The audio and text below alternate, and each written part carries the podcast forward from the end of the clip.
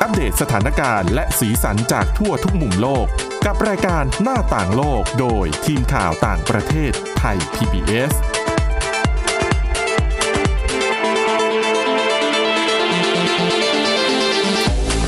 สวัสดีค่ะคุณผู้ฟังคะต้อนรับเข้าสู่รายการหน้าต่างโลกค่ะ ในวันนี้นะคะเรามีเรื่องราวที่น่าสนใจเกี่ยวกับเอ่อกฎระเบียบในเรื่องของสื่อสังคมออนไลน์อย่าง Twitter นะคะ ที่เขาบอกว่าถ้าหากว่ามีใครที่รูปภาพของเขาเนี่ยถูกเผยแพร่ใน Twitter โดยที่เจ้าตัวไม่เต็มใจเนี่ย Twitter จะใช้สิทธิ์ในการลบภาพนั้นทิ้งนะคะ แต่ว่ามันมีอะไรที่มันละเอียดอ่อนกว่านั้นนะคะสำหรับวันนี้ค่ะ พูดคุยกับคุณชนชยานันท์พร้อมสมบัติและดิฉันสาวรักษ์จากวิวัฒนาคุณค่ะ ค่ะ สวัสดีคุณผู้ฟังค่ะ ค่ะ คนที่ออกมาถแถลงเรื่องนี้ก็คือแจ็คดอร์ซี่นะคะคนนี้ก็คือเป็น CEO ของ Twitter เฮ้ยที่ฉันไม่แน่ใจเขาเขาย้ายบริษัทไหมคุณโจละ เขาเขาเพิ่งลาออกจากการเป็น CEO อืม อืมอืมแต่ก็คงจะแบบดูอยู่ห่างๆอะไรอย่างเงี้ย เห็นว่าไปลงทุนท ฮะ ำคริปโตเคอเรนซีอะไรสักอย่าง ใช่ไหม ใครๆก็ทำเนาะคริปโตเคอเรนซีเดี๋ยวนี้นะ ครั คะ บ นี่ไอ้นโยบายอันเนี้ยฟังดูแล้วมันก็เหมือนจะดี แต่ว่ามันยังมีรายละเอียดที่น่าสนใจที่ต้องมาพูดคุยกันนะคะ ก็คือว่าหลักๆเนี่ยทวิตเตอร์นะคะประกาศว่า ถ้าหากว่าภาพของใครก็แล้วแต่ที่ถูกโพสต์ใน Twitter โดยที่เจ้าตัวเนี่ยไม่ยินยอมนะคะ ทางบริษัทจะใช้สิทธิ์ในการลบภาพนั้นทิ้งอืมนะคะ รวมถึง การเผยแพร่ข้อมูลส่วนตัวนะคะ ไม่ว่าจะเป็นที่อยู่เบอร์โทรศัพท์ อืม เอกสารอะไรก็แล้วแต่หรือแม้แต่ประวัติทางการแพทย์นะคะโดยเขาบอกว่าข้อมูลเหล่านี้เนี่ยมันอาจจะนำไปสู่การข่มขู่คุกคาม หรือว่าเปิดเผยข้อมูลของตัวบุคคลได้นะคะ แล้วก็ที่สำคัญค่ะ ถ้าหากว่ามีการแชร์ข้อมูลส่วนตัวอย่างเช่น ภาพถ่าย หรือวิดีโอที่ดูแล้วเนี่ยอาจจะเป็นการละเมิดความเป็นส่วนตัวของคนคนนั้น อาจจะนำไปสู่การทำร้าย ทั้งทางร่างกายและเป็นการทำร้ายทางความรู้สึกหรือทางอารมณ์นะคะ การใช้สื่อ เขาเรียกคนที่เป็นคนทั่ว ๆ ไปอ่ะที่ใช้สื่อออนไลน์เนี่ยเขาเรียกว่าพวก private media อืม เขาบอกว่าถ้าหาก private media เหล่านี้เนี่ยใช้เผยแพร่ข้อมูลส่วนตัวของคนอื่น แล้วส่งผลกระทบต่อคนคนนั้นนะคะ ไม่ว่าจะเป็นผู้หญิงเป็นนักเคลื่อนไหว หรือว่าเป็นสมาชิกของพวกกลุ่มชนกลุ่มน้อย หรือว่ากลุ่มชาติพันธุ์นะคะ ทาง Twitter เนี่ยมีสิทธิ์ที่จะลบภาพแล้วก็วิดีโอเหล่านั้นทิ้งนะคะ แต่ว่าไม่ใช่จู่ๆ Twitter คิดเอาเองแล้วจะลบเองนะ อืม คือมันจะต้องมีการร้องเรียนเข้ามา หรือการส่งรายงานเข้ามานะคะ หลังจากนั้นเนี่ยทวิตเตอร์ก็จะพิจารณาว่า ข้อร้องเรียนเหล่านั้นเนี่ยสมเหตุสมผลที่จะลบภาพหรือว่าคลิปวิดีโอออกไปหรือไม่นะคะ ทีนี้ถามว่าพอออกกฎแบบนี้มาเนี่ยมันก็เลยทำให้การเกิดการถกเถียงกันนะคะ ยกตัวอย่างเช่นถามว่าอ้าวอย่างสมมุติเราเป็น ข่าวโทรทัศน์น่ะ ค่ะ เกิดเราไปถ่าย เออปัญหาราคาเนื้อหมูแพงในตลาด อืม เราเกิดไปถ่ายถ่ายในตลาดยังไงก็ต้องติดคนใช่ไหม ใช่ และเราเนี่ยไม่สามารถช่างภาพไม่สามารถจะไปขออนุญาตทุกคนที่อยู่ในตลาดว่า อืม เดี๋ยวจะถ่ายภาพนะครับ เดี๋ยวจะอ่ะคุณจะยินยอมให้ภาพของคุณเผยแพร่อยู่ในข่าวหรือเปล่า คือในทางปฏิบัติน่ะมันเป็นไปไม่ได้อยู่แล้ว ทีนี้เขาก็เลยถามว่า อ้าวแล้วในกรณีอย่างนี้อ่ะจะโดนด้วยไหม ถ้าเราเกิดโพสต์คลิปข่าวของเราใน Twitter อ่ะคลิปของเราของเราเนี่ยจะโดนลบด้วยหรือเปล่านะคะ รวมถึงคนที่ถ่ายภาพแนวอะไรอะสตรีทโฟโต้ก็คือเหมือนกับเป็นภาพวิถีชีวิตของคนทั่ว ๆ ไปอย่างเงี้ย เกิดไปติดในบ้าน แล้ว ใค ไป ร ติดเขาอะ เออ แล้วยังไงเราต้องไปขออนุญาตเขาทุกคนเหรอ แล้วอย่างเงี้ยจะจะพิจารณายังไงนะคะ รวมถึง ถ้าสมมุติเป็นเกิดอุบัติเหตุร้ายแรงอ่ะอย่างสมมุติมีรถไฟชนกัน อืม แล้วก็เป็นชาวบ้านธรรมดาเนี่ยแหละ ก็แบบถ่ายภาพถ่ายคลิปเหตุการณ์ไลฟ์สดหรืออะไรอย่างเงี้ยรวมถึงนักข่าวด้วย มันก็ต้องติดภาพคนอื่นถูกไหม อืม อาจจะเป็นคนเจ็บหรือเป็นหน่วยกู้ภัยที่เข้ามาช่วย ถ้าเป็นกรณีแบบนี้เนี่ย จะทำยังไง ไม่อย่างนั้นถ้าทุกคนบอกแบบนี้ Twitter คุณก็อาจจะไม่มีใครโพสต์อะไรให้คุณเลยนะ อืม ใช่ไหมคะ แต่ว่าทาง Twitter เนี่ยก็ยืนยันว่า คือเป้าหมายหลักเนี่ยคือต้องเพื่อต้องการที่จะเอ่อพิจารณาเรื่องการรักษาสิทธินะคะเรื่องความเป็นส่วนตัวดังนั้น อย่างที่บอกมันต้องมีคนรายงานเข้าไปก่อน อืม ใช่ไหม เหมือนอย่างสมมติถ้าเราไปถ่ายในตลาด เอาแม่ค้าเห็นนะเอาหน้าฉันอยู่ในในภาพข่าว อ๋อแต่ไม่เป็นไรหรอก คือถ้าแม่ค้าคนนั้นไม่ไปร้องเรียนอ่ะ อืม ไม่ไปทำอะไรกับทวิตเตอร์อ่ะมันก็ไม่ได้มีอะไรเกิดขึ้น อืม นะคะ ซึ่งอ่ะอันนี้ก็เป็นอีกเป็นความเคลื่อนไหวใหม่ ๆ ที่เกิดขึ้นในโลกของสื่อสังคมออนไลน์นะคะ แต่ถามดิฉันนะดิฉันไม่ค่อยเชื่อมั่นทวิตเตอร์ว่าจะทำแบบนั้นได้อะ ค่ะ เอาก็จริงเพราะว่าตอนที่บอกว่าจะจัดการเรื่องทวิตที่เป็นทวิตลามกอนาจารอะ ค่ะ ปัจจุบันก็ยังทำไม่ได้นะคะคุณสาวรักษ์ อืม ปัจจุบันก็ยังมีคลิปลักษณะเนี้ยเต็มไม่หมดเลยในทวิตเตอร์ใครใส่คำค้นอะไรเข้าไปแบบที่แบบนั้นอะก็ขึ้นมาหมดอะต่อเดี๋ยวนี้อาจจะมีโอลิแฟนนะคุณ โอลิแฟนอ๋อ อ่า ค่ะ โอลิแฟนเนี่ยเขาจะต้องเป็นสมาชิกแล้วเข้าไป ค่ะ ดูหรือ ต้อ ว่าง เสียเงินใช่ไหมโอลิแฟน อ่าแล้วแต่สมมติว่าคุณคุณสวรักษ์เป็นเปิดโอลิแฟนใช่ไหม ค่ะ มัก็เป็นเว็บแบบหนึ่งอะ เออ เฉพาะคุณสวรักษ์จะอนุญาตให้เขาเข้าไปโดยไม่คิดสตางค์ก็ได้ หรือว่าคิดสตางค์ก็ได้ หมายถึงในฐานะที่เราเป็นผู้ผลิต ใช่ก็ เนื้อหาที่จะเผยแพร่ในโอลิแฟน มันอาจจะไม่ใช่เนื้อหาลามกอนาจารก็ได้นะคะ ค่ะ แต่เป็นเนื้อหาเฉพาะที่เขาอยากอยากให้คนดูเข้าไปโดยเป็นสมาชิกอะ คือจริง ๆเขาตั้งมาไม่ได้มีวัตถุประสงค์ ใช่ เพื่อ ถูก เรื่อง ต้อง ลามกนะ แต่ว่า เป็น คน ศิล น่ะ ปินและอยากเผยแพร่ผ ถู ล ก งาน ต้อง ของ เล ตัวเอย งก็ แต่ว่าคนอ่ะไปเข้าใจว่า OnlyFan คือเฉพาะกลุ่มที่จะจะเข้าไปดูเรื่องแบบนี้เท่านั้ เพ น ราะเพราะกลุ่มนี้มันเป็นกลุ่มที่แบบดังที่สุดในโอลิแฟนดิฉันรู้จักโอลิแฟนก็เพราะ ก็พอเรื่องนี้ ห เพราะว่าน้อง ใช่ ไข่เน่าหรือว่าอะไรก็ตามที่มีการพูดถึงกันเยอะ ค่ะ ๆใช่ไหมคะ แต่ปรากฏว่าที่ผ่านมาทวิตเตอร์บอกว่าทวิตเตอร์จะจัดการ ค่ะ เอ่อพวกฟรียูเซอร์ทั้งหลายที่ที่ เผยแพร่ ทำขึ้นมา ภาพลามก เพื่อเผ อย นาจาร ใช่ ก็ยัง ปัจจุบันก็ยังมีอ มีอยู่ ยู่นะคุณสาวรักษ์ เซิร์ชไปก็ยังเจออยู่ มันถูกปิด สมมุติว่าถูกระงับ ค่ะ มีแอคเคาท์นี้ถูกระงับเขาก็เปิดใหม่ อ๋อ ก็คือไล่ปิดกันไม่ บาง ทัน คนเนี่ยใช้วิธีการกู้ ค่ะ ซึ่งในถ้าใครเข้าไปดูนะคะคนสาวรักษ์ในใน Google เนี่ย ค่ะ ก็จะสามารถไปตรวจได้เลยว่า อุ้ยมันกู้ยังไงมีวิธีการกู้ห อ๋อเหรอนึ่งสองสามสี่ ง่ายอย่างนั้นใช่เลย ใครที่ถูกระงับแล้วฉันต้องทำยังไงหนึ่งสองสามสี่ห้าทำได้ เพราะฉะนั้นสิ่งที่ Twitter ออกมาฉันเชื่อว่ามันเป็นเป็นแง่มุมการแสดงความบริสุทธิ์ใจ ค่ะ หรืออาจจะเป็นทางการตลาดอะเพื่อให้บอกว่าโซเชียลมีเดียของฉันน่ะขาวสะอาดเข้มแข็งหรือว่ามีวิธีการในการจะจัดการข้อมูลพวกนี้ยังไง อ๋อค่ะ เพิ่งจะสรสร้างความนิยมหรือว่า สร้างภาพลักษณ์ให้ตัวเองดูดี เออใช่ นทง คิดว่าเป็ฏินบั ลั ติ กษณะแบบนั้นมาก ทำ ก ได้ ว่า หรือไม่ได้ก็อาจจะอีก หรื เรื่อ อหงแม้ นึ่ง แต่ Facebook ที่เราเห็น ค่ะ เนี่ยก็จะมีการเคลื่อนไหวทาง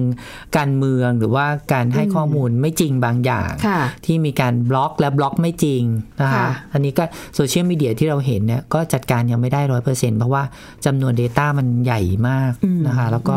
ข้อมูลมันเยอะมากจนอาจจะทำการแก้ไขเหล่านั้นไม่ทัน ค่ะ นะคะ แต่ก็ต้องดูนะว่านโยบายของ Twitter เนี่ยจะทำได้จริงหรือเปล่า เพราะว่าเขาเริ่มมีผลบังคับใช้ไปแล้ว ตั้งแต่ต้นเดือนธันวาคมที่ผ่านมานะคะ ก็ต้องดูเป็นกรณีกรณีไปแหละนะคะ ว่าไอสิ่งที่เขากังวลกันนะว่าอ่ะถ้าเกิดฉันถ่ายภาพแบบ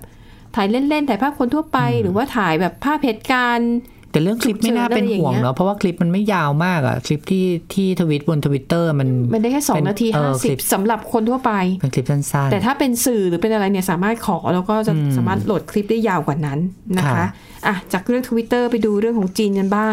จีนนี่ขึ้นชื่อเรื่องของการใช้เทคโนโลยีในการติดตามนะคะ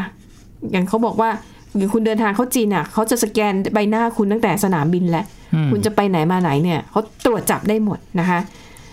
ซึ่งก็ไม่ใช่เรื่องน่าแปลกนะคะแต่ว่าที่มันเป็นข่าวขึ้นมาจน BBC ต้องนำมาเสนอเนี่ยคือ มันเป็นเรื่องของการใช้ที่จีนเนี่ยใช้เทคโนโลยีเหล่านี้ในการสอดแนมผู้สื่อข่าว ส่วนมากจะเป็นผู้สื่อข่าวต่างชาติ อืม เพราะผู้สื่อข่าวของจีนน่ะจีนค่อนข้างจะควบคุมได้เบ็ดเสร็จ ไม่ค่อยออกนอกลู่นอกทาง แต่พวกนักข่าวต่างชาติเนี่ยแหละค่ะ โดยเฉพาะจากสำนักข่าวระดับโลก อย่าง BBC CNN หรือว่า AP AFP Reuters พวกนี้เนี่ยนะคะ จีนเนี่ยค่อนข้างกังวล เพราะว่าก็จะมีประเด็นข่าวหลายเรื่องที่จีนไม่อยากให้ไปแตะอ่ะอย่างเรื่องของ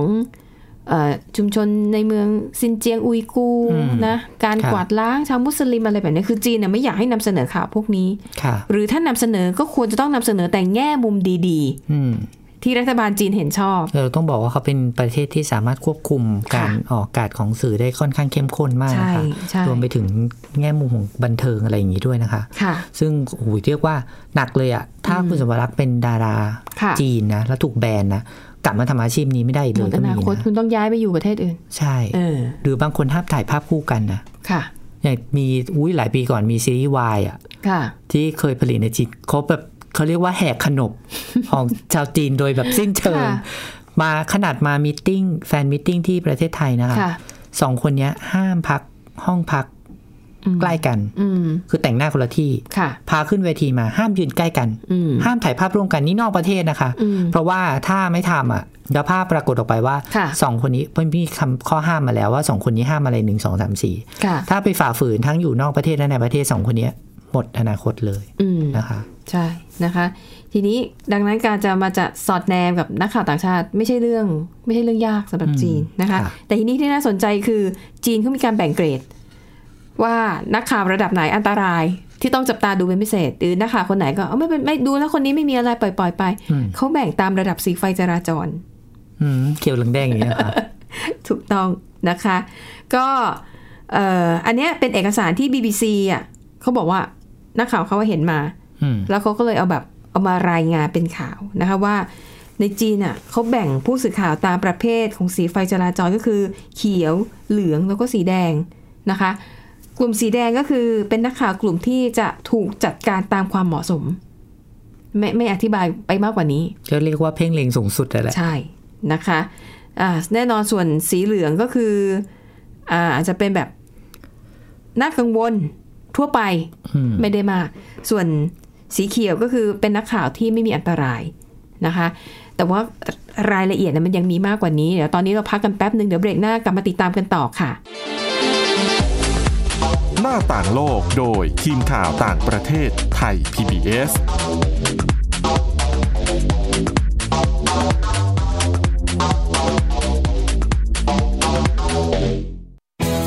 ไทย PBS Digital Radio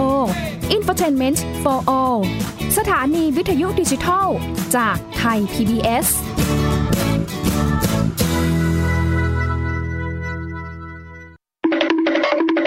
มาฟังนิทานกันแล้ว เปิดโลกจินตนาการกับไทย PBS Podcast ให้น้องๆ สนุกสนานไปกับเพลย์ลิสต์นิทานมากกว่า 100 เรื่อง เอานะแอนเอา จากคิสอาว นิทานสุภาษิตและสื่อเสียงนิทาน ฟังได้ที่ www.thaipbspodcast.com และแอปพลิเคชัน Thai PBS Podcast ตั้งแต่วันนี้เป็นต้นไป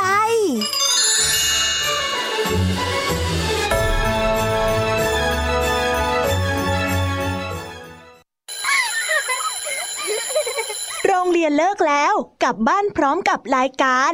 Kids Hours โดยวัญญาชยโย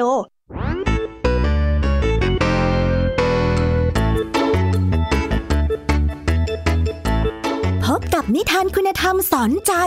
กับครูไหวใจดี ว่าไม่ควรเชื่อคำพูดของคนพลาน นอกจากนี้ลุงทองดีกับเจ้าจ้อยยังมีนิทานสุภาษิตมาเล่าให้ฟัง นี่พวกเอ็งเนี่ยนะ มันลิงหลอกเจ้ากันจริง ทั้งยังมีนิทานเด็กดี และพี่ยามีเล่านิทานสนุกสุดหันษาให้น้องๆได้ฟัง ทุกวันจันทร์ถึงศุกร์ 17 นาฬิกา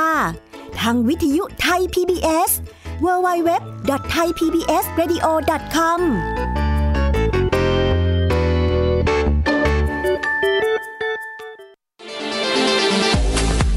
หน้าต่างโลกโดยทีมข่าวต่างประเทศไทย PBS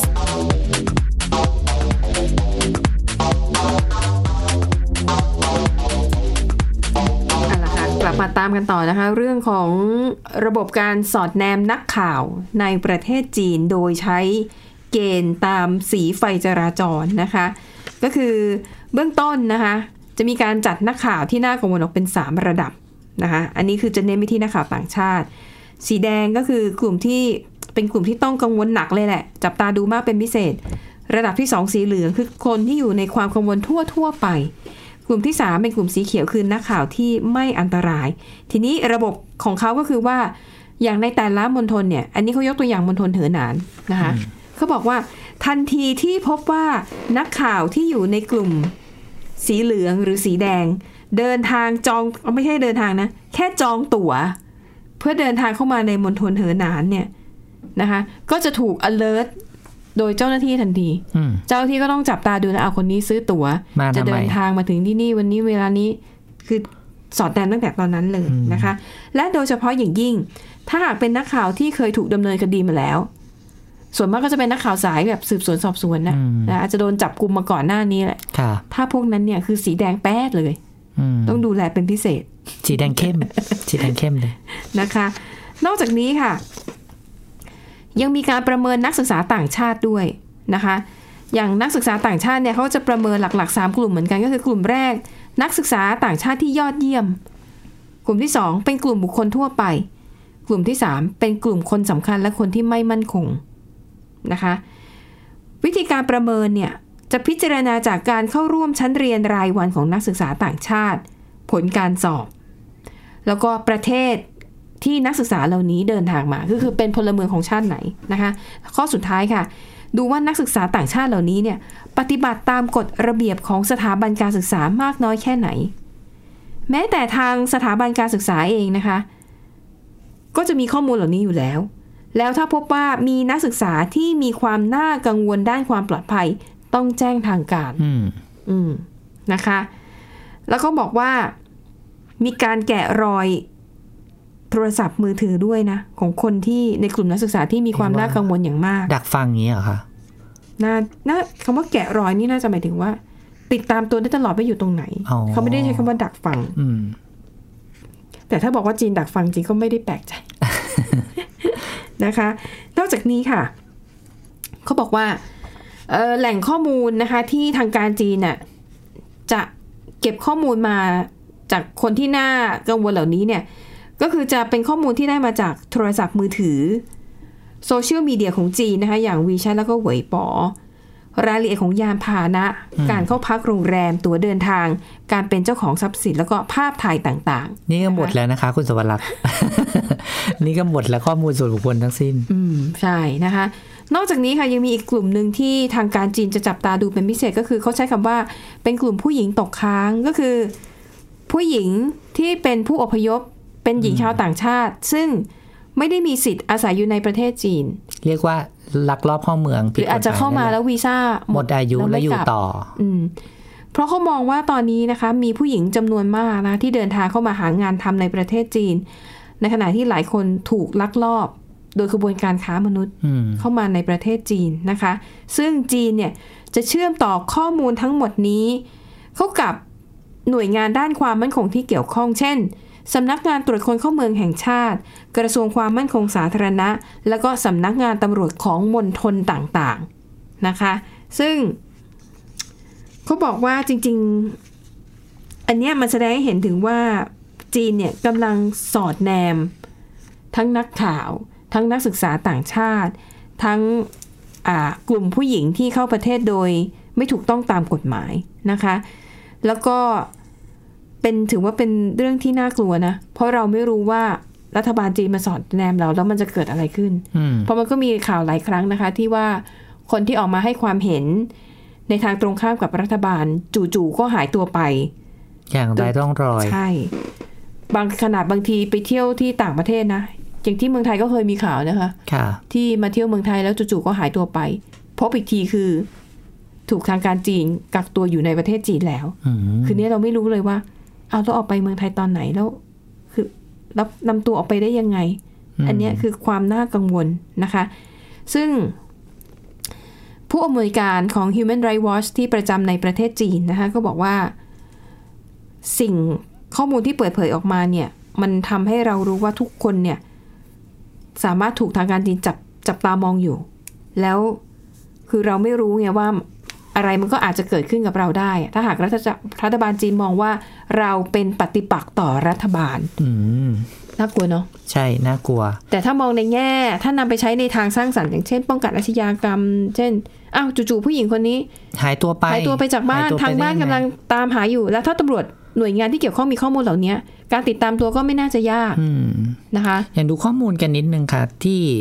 เว็บไซต์ Comparitech นะคะ เป็นเว็บไซต์ประมวลข้อมูล เรื่องการวิจัยแล้วก็การเปรียบเทียบทางธุรกิจ ค่ะ นะคะที่ให้บริการด้านเทคโนโลยีเนี่ยบอกว่า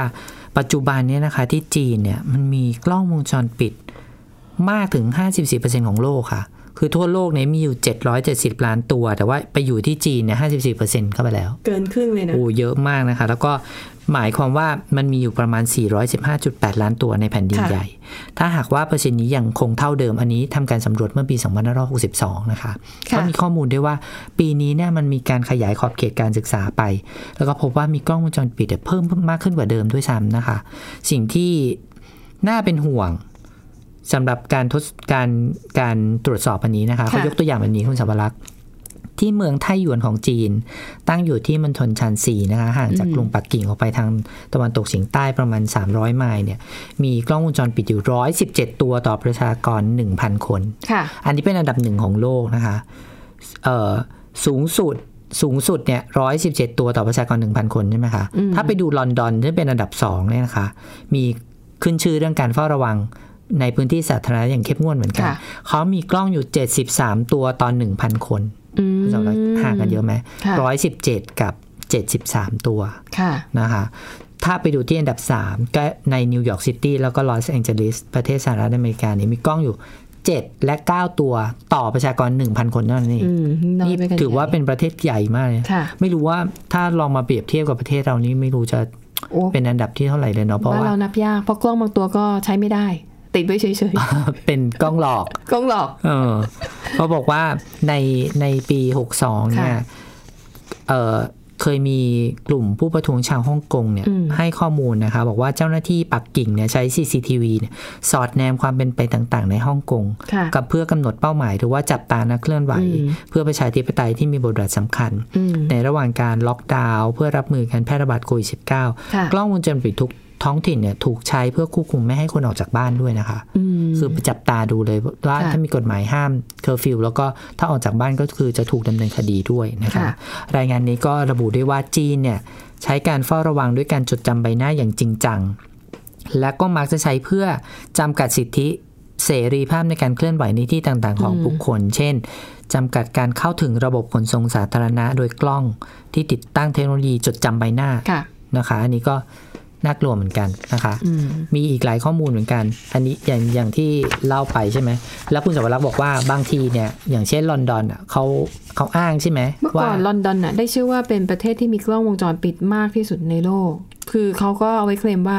เวลามันเกิดอาชญากรรม หรือเกิดเหตุทะเลาะวิวาทเนี่ย จะ เขา ได้ สา ตรวจ มาร สอบ ถ ได้รวด ดึง เร็ว ภาพเหล่านี้มาตรวจสอบได้ ครับ แล้วก็น่าจะแบบป้องกันอาชญากรรม เพราะถ้าคนจะก่อเหตุเฮ้ย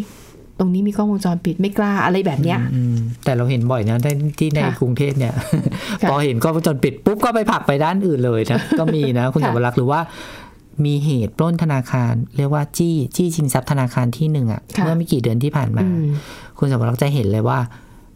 มีเจ้าหน้าที่ที่ติดตั้งกล้องวงจรปิดเนี่ย ค่ะ เข้าไปขโมยของในบ้าน เพราะว่าเขารู้เอยเขาไปขโมยของที่ธนาคาร เพราะว่าเขารู้ว่ามีกล้องวงจรปิดอยู่ตรงนี้แล้วเขาก็ไป เขา หาร รู้ ออ มุ ก ม ใช่ อืม แล้วเขาก็เข้าไปดำเนินการชี้ชิงทรัพย์ ค่ะ เขาบอกว่าเทคโนโลยีกล้องวงจรปิดสำหรับทั่วโลกนะคะ เป็นประเด็นที่ถูกหยิบยกมาถกเถียงในหลายพื้นที่นะคะ โดยมีทั้งฝ่ายสนับสนุนว่าเป็นประโยชน์ ต่อการต่อสู้อาชญากรรม แล้วก็ฝ่ายค้านที่เห็นว่าเป็นการเพิ่มเพิ่มศักยภาพในการเฝ้าระวังเป็นเครื่องมือในการไป ค่ะ จำกัดสิทธิเสรีภาพนะคะ อืม แต่ว่าผู้จะทำแบบสำรวจเนี้ยบอกว่า พวกเขาพบความสัมพันธ์เพียงเล็กน้อย ระหว่างอัตราการเกิดอาชญากรรมที่ลดลง หรือว่าความรู้สึกปลอดภัย ค่ะ ในการเฝ้าระวังที่เพิ่มขึ้น โดยเฉพาะอย่างยิ่งในจีนค่ะ อืม คือมีกล้องจำนวนมาก แต่ว่าอาชญากรรมยังคงสูงอยู่ค่ะคุณสวรักษ์ อื อื ม ม ค่ะ ก็เป็นเรื่องราวที่น่าสนใจเนาะว่าโอ้โหจีนนี่เทคโนโลยีก้าวหน้ามากขนาด ถึงขั้นพัฒนา AI ให้แบบตรวจจับคนเป็น อืม เป็นล้านล้านๆได้ในเวลาเดียวกันเนี่ยไม่ธรรมดา เรียกว่าใครที่เคยพูดว่าจีนแบบ ไม่เก่งเรื่องเทคโนโลยีนี่ไม่จริงแล้วนะคะ ไม่จริงแล้วต้องปรับ อื ความคิดใหม่แล้วนะคะเอาละค่ะแล้วทั้งหมดนี้ก็คือเรื่องราวนะคะ ที่พวกเรานำมาเสนอหวังว่าจะเป็นประโยชน์กับคุณผู้ฟังบ้างไม่มากก็น้อย วันนี้หมดเวลาแล้ว ขอบคุณสำหรับการติดตามค่ะ กลับมาพบกับพวกเราแล้วก็ทีมงานได้ใหม่อีกครั้งในตอนหน้า วันนี้ลาไปก่อน สวัสดีค่ะ สวัสดีค่ะ Thai PBS podcast. View the world via the voice.